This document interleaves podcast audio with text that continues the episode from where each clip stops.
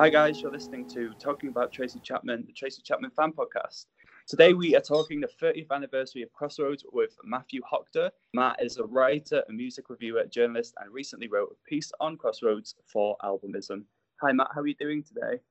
Good, thanks. How are you? Yeah, very well. Excited to to get this episode in before the, the end of the year. So thanks for uh. joining us. It was a pleasure reading your article. It'll be great to hear what drove you to to sort of write that piece.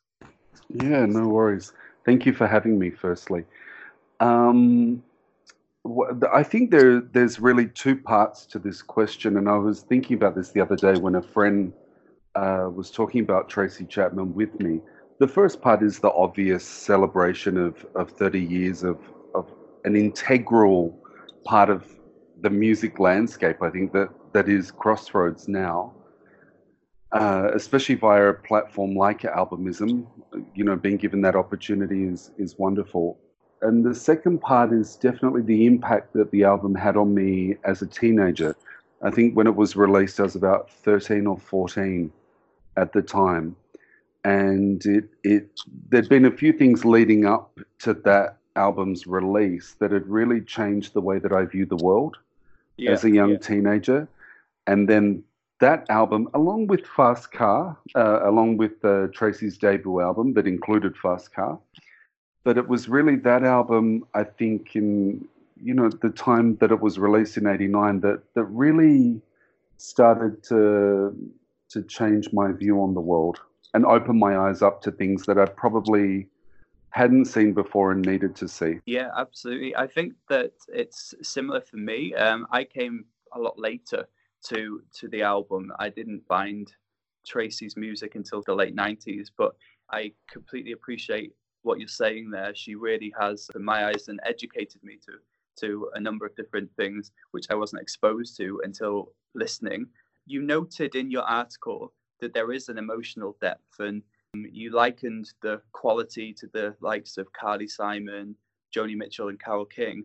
Those three sort of launched in the 70s and the 60s had that sort of folky revolution in the musical landscape at large. Um, what do you think made Tracy Chapman resonate in the late 80s when actually the music had moved on? The music industry had, had become glossy, MTV, synth pop. So, what reminded us that we needed this type of music in our lives? Yeah, another really interesting question and definitely something that I've I've often thought about myself. You know, what was the? Cha- I mean, obviously there were there were so many monumental things happening in the late '80s, so it might be just right place, right time situation for her. You had the Berlin Wall coming down, I think in '89, '90. Yeah. Uh, Nelson Mandela was being freed, as you know. I'm sure we'll discuss later on, with especially with this album. There's a an incredibly strong connection there but I think there was a yearning maybe for authentic artistry that, and something that really hadn't been seen for a few years. I mean, we, we had, you know, pre, I, I don't want to discredit anyone, you know, pre Tracy Chapman, but, you know, the 80s were, I lived through the 80s. I, I was a, a young kid. It was my sort of coming of age era. It was a, there was anarchy definitely. You being british would would definitely know about that you know from that era. You know what i mean? The cure and things like that. But yeah. but i think there was something different with not i think i know there was something different with tracy chapman. And it was just i think a natural progression more than anything. Do i think she wanted to change the top 40 ecosystem especially given like you said you know the glorification of wealth and greed that was that was really that epitomized the 80s no i don't think so at all. I i think that she almost produced this album away from that that yeah. situation that whole environment almost kind of like in isolation maybe even in defiance of it. So i think that I, I don't even know that at the time there was a, a genre for her or an archetype to no. classify really what she was, you know, and so that kind of when you don't have that those restrictions placed on you, you have a little bit of and you're breaking kind of ground maybe, or or re-entering ground that was broken before you, but in a different way. Because going back to those three singers that we mentioned, who I love and adore, yeah, Tracy's music is there's more of a, a, a, social and political feel to it, especially the first two albums. Well, I think all of her music, but the other three women, they did definitely have those things, but it was probably more focused on a feminist aspect. Yeah. Maybe the, the breakdown that was happening in the 70s that was so needed and is still needed. But I think Tracy, she she kind of fell into this really unusual area that people weren't able to categorize her, and maybe that worked for her. Yeah, I think you've hit the nail on the head there. I was um, reading an article in the New York Times uh, on the archive yesterday, and mm-hmm. um, it was discussing this album and how, in a lot of ways, she hadn't broken new, new ground or she hadn't brought anything new musically to the table. But when you consider that um, her approach to music, like you say, she she's almost in isolation. If you look at the credits, she was performing and had written these songs far before they had come out. Mm-hmm. These are stories and these are these are thoughts that she's been sitting with and living with for, for a long time. So mm-hmm. I feel like she does she disregards the the status quo. She disregards the need to give you something current. It it's about the the songwriting and and the message mm-hmm. in, in a lot of ways. But interestingly, the ones that were new, the songs that had come out in the last year since the debut album, were Freedom Now and Born to Fight. Mm-hmm. And you, you reference in your article again that these were topical and timely because they have their place in the political landscape in the late 80s, but they're also timeless because of their simplicity. Do you think we've lost this type of messaging in modern in modern music? Mm. Uh.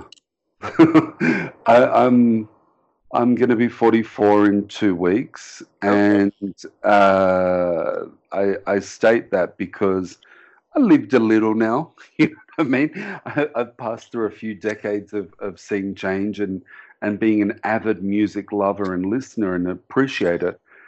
I think things are definitely different now. The introduction of the internet and, and social media definitely gives a completely different way of, of how we deliver things and maybe even the message that we're trying to say or trying to, to deliver. But, um, you know, shortly after Tracy Chapman, there was a whole slew of singers that were critical singer songwriters. You've got uh, people like Ani DiFranco, uh, Fiona Apple, Liz Phair, even Melissa Etheridge. Yeah. Um, but I think it, it was a long time after Tracy Chapman.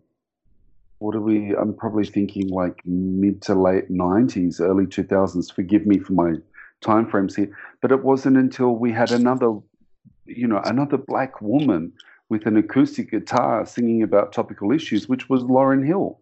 Yeah. Uh, and then since then, I, I don't know where really who I can think of that in in modern music. I mean, we've got Lizzo now. You've got, uh, but again, different different messages. The same kind of thing with the with the racial inequality and and that we're still talking about that. You know, but I, I don't know that the message is lost. Um, I think it's different, Stefan. To be really honest with you, I think it's different, and it maybe is del- maybe it comes across differently because of the way that we deliver it via social media. Yeah, I think everyone has a voice, um, and there are people out there who obviously are doing this, or have these messages, and and are, are flying the flag for for things like climate change, or things for you say um, racial and, and social injustice and inequality. But I think that in the mainstream, which is what sets this apart, we don't really have it as in your face and as, as poignantly placed in music. And although Crossroads was a smaller success in the UK, it was a number one, it was multi platinum. So there was still this strong desire and, and need for this type of music. And I think there still is today. I think Tracy's been gone music scene for 11 years now. going on 12. And I think more than ever, almost, um, we we kind of we need that influence again. But only time will tell um, if she if she decides to come back. I, you know, that's interesting that you say. Sorry to to uh, oh. cut in there, but you you said we need her more than ever, and I agree with that. I I think there is a certain level of maturity that someone like her brings to the table with these topics. She's lived. She's seen she's seen what's happened in the world, you know, before, the middle, and now. So I definitely think there's there's a, not only a space but a need for more of her music, something a bit deeper. To be really honest with you, and I think you know, going back to one of the questions that you asked before, why was she successful in the in the eighties? I think why is anyone successful? Ultimately, you know, people say time and place and all that jazz, but at the same time, there's a need for it that that's what that's why people become successful because people want what they have to say. They're listening to those words. Yeah, I can only imagine what she has to say about some of the issues going on in in mm-hmm. in her in her home country of the US. Mm-hmm. So you mentioned as well in the album that Tracy was a co-producer on this album. Mm-hmm. That was the first outing under that title. Do you think you can hear that impact on the record? Yeah, well, it's that's another interesting point. Um, I was thinking about this the other day when when you approached me to have a chat with you about this album, and I was looking at things and I noticed that David Kershenbaum, who was the producer, the main producer on her debut album, was also also had a production impact on this album as well on, on Crossroads. I I think the end of the day, it's the artist singing the song, and she's written uh, all of her own music. So, can I say the production side of things? I, I mean, I only really ever see Tracy Chapman in in everything that that she does. So, I I don't know. I mean, you referenced before the the songs being written, you know, well before the albums were released. And I, I often think to myself, you know, what is the production value on there? And uh, in terms of like, is is it her vision now? Maybe it was always her vision, but just not credited for that. Yeah, yeah I've I've read a, a few articles in that um, the debut album almost didn't happen because she was very unhappy with the direction that the original producer mm. wanted to go in. So David um, Kershenbaum um, came in, and they had a, a very good uh, relationship and fit. Mm-hmm. So, so I think you're right there. Um, she's not the sort of person who will give up or risk her her values for the sake of politics or or even business. I think she she will have always had that impact. Yeah, well, I mean, you know, this ties in again with something else that we've just spoken about before you know, being in isolation. I don't, I don't really, I, have never met Tracy personally. Um, I've loved her music and, and loved her, her words for, you know, such a long period of time though. And I, I can't imagine that she would have been someone that would have succumbed, like you said, to someone dictating to her because she didn't fit into any of that narrative that was going on at the time or really has gone on since. You know, so I imagine that although she wasn't credited on the first album, you know, as a producer, I'm pretty sure she has a, a strong voice. I'd almost bet my life on it that her voice is very strong when it comes to production and where things are going to sit and what's going on the album and what's not, you know. Uh, if you had to choose, I guess, one track from Crossroads, which was was your highlight, which one would you choose? Hmm. Uh, I'm going to be really cliched, and I'm sorry, but I love Freedom Now. Yeah, it's, it's incredible. It's um, it's a song that has you know was attached to Nelson Mandela, and I even believe I, I don't quote me on this, but I believe that after you know just three months after the release of her debut, she was one of the headline acts for the Free Nelson Mandela Now tour. I think that went globally. So Yeah. you know, that song, I think, for anyone that that lived through that period, that was opposed to the the horrific injustices that you know South African people had had placed uh, upon them for such a long period of time, you, you can't help but but fall in love with that song and and the um, the message that it sends is so poignant and strong even today. Yeah, I feel like you say she performed at the benefit for release of, of Nelson Mandela, and, and then she went on to tour with Amnesty International along alongside people like Bruce Springsteen, Peter Gabriel. I think U2 were involved.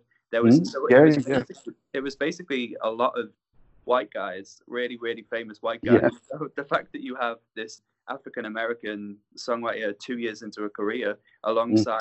Established legends like themselves is, is just it was crazy at the time. And and that's the Mhm. impact she had in such a small space of time. But i think all of those people um, have social sensibilities about them. They have they have something to say. They have a, a meaning in their work. And i think that's why she was fast tracked to that status really. Hmm on the flip side, I'd say that as well as the political, the personal for me got deeper in this album. Bridges is an all-time favorite song of mine, not just hmm from this album, but of her entire discography. I think the production's richer and deeper, but ultimately it's that that depth of emotion and, and feeling which really draws me to the song. Mhm. And she expresses experiences that are familiar but deeply personal, and it she has a strange way of being able to encapsulate exactly how you're feeling, even though maybe as a as a young person or or even a, a teenager, I couldn't really express or, or work out what I was trying to say myself. So I think Mhm. for me, that's that was partially there was twofold. It was yes, I'm learning about the world. I'm learning about politics and all of these issues which are going on and having a really kind and and objective perspective on it but also i'm she's sharing this this worldly experience in relationships as well which is hmm crazy polarizing but um deeply deeply um valuable for for anyone who is trying to make their way in the world Mhm. and i think that is the power of the album for me Totally. I the uh, City as well is is a really interesting song.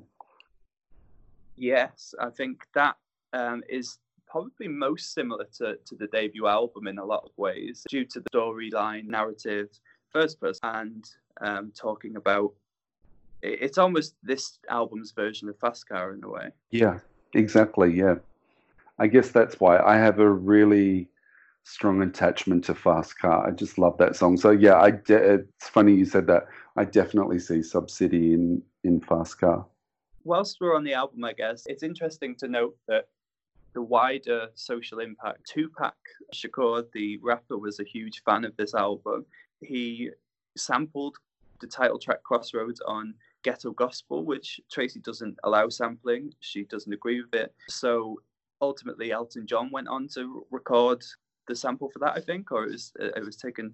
Uh, but there is there is an example of that, the original demo out there on YouTube. If anyone wants to hear it, and the wider landscape, it had a, a, a bigger impact. You know, sometimes I often think, you know, people have said uh, about Crossroads, you know, "Oh, it's kind of like the best of the rest, you know, things that didn't make it onto the debut. I, I don't agree with that whatsoever. I, I almost think Crossroads is like a, a really nice continuation Yeah. of her debut. I think it, it kind of is almost like a part two. You know, I think it's really beautiful. Been great to have um, your insight here. So thanks for thanks for joining me, Matt. Where can we, if listeners want to find more about your writing and read a little more, where can they find you online? Yeah, definitely. You can go to either Albumism at www.albumism.com or my own blog, uh, which is www.musicandmetheblog.blogspot.com. But it was an absolute pleasure. Well, have a great weekend. You too.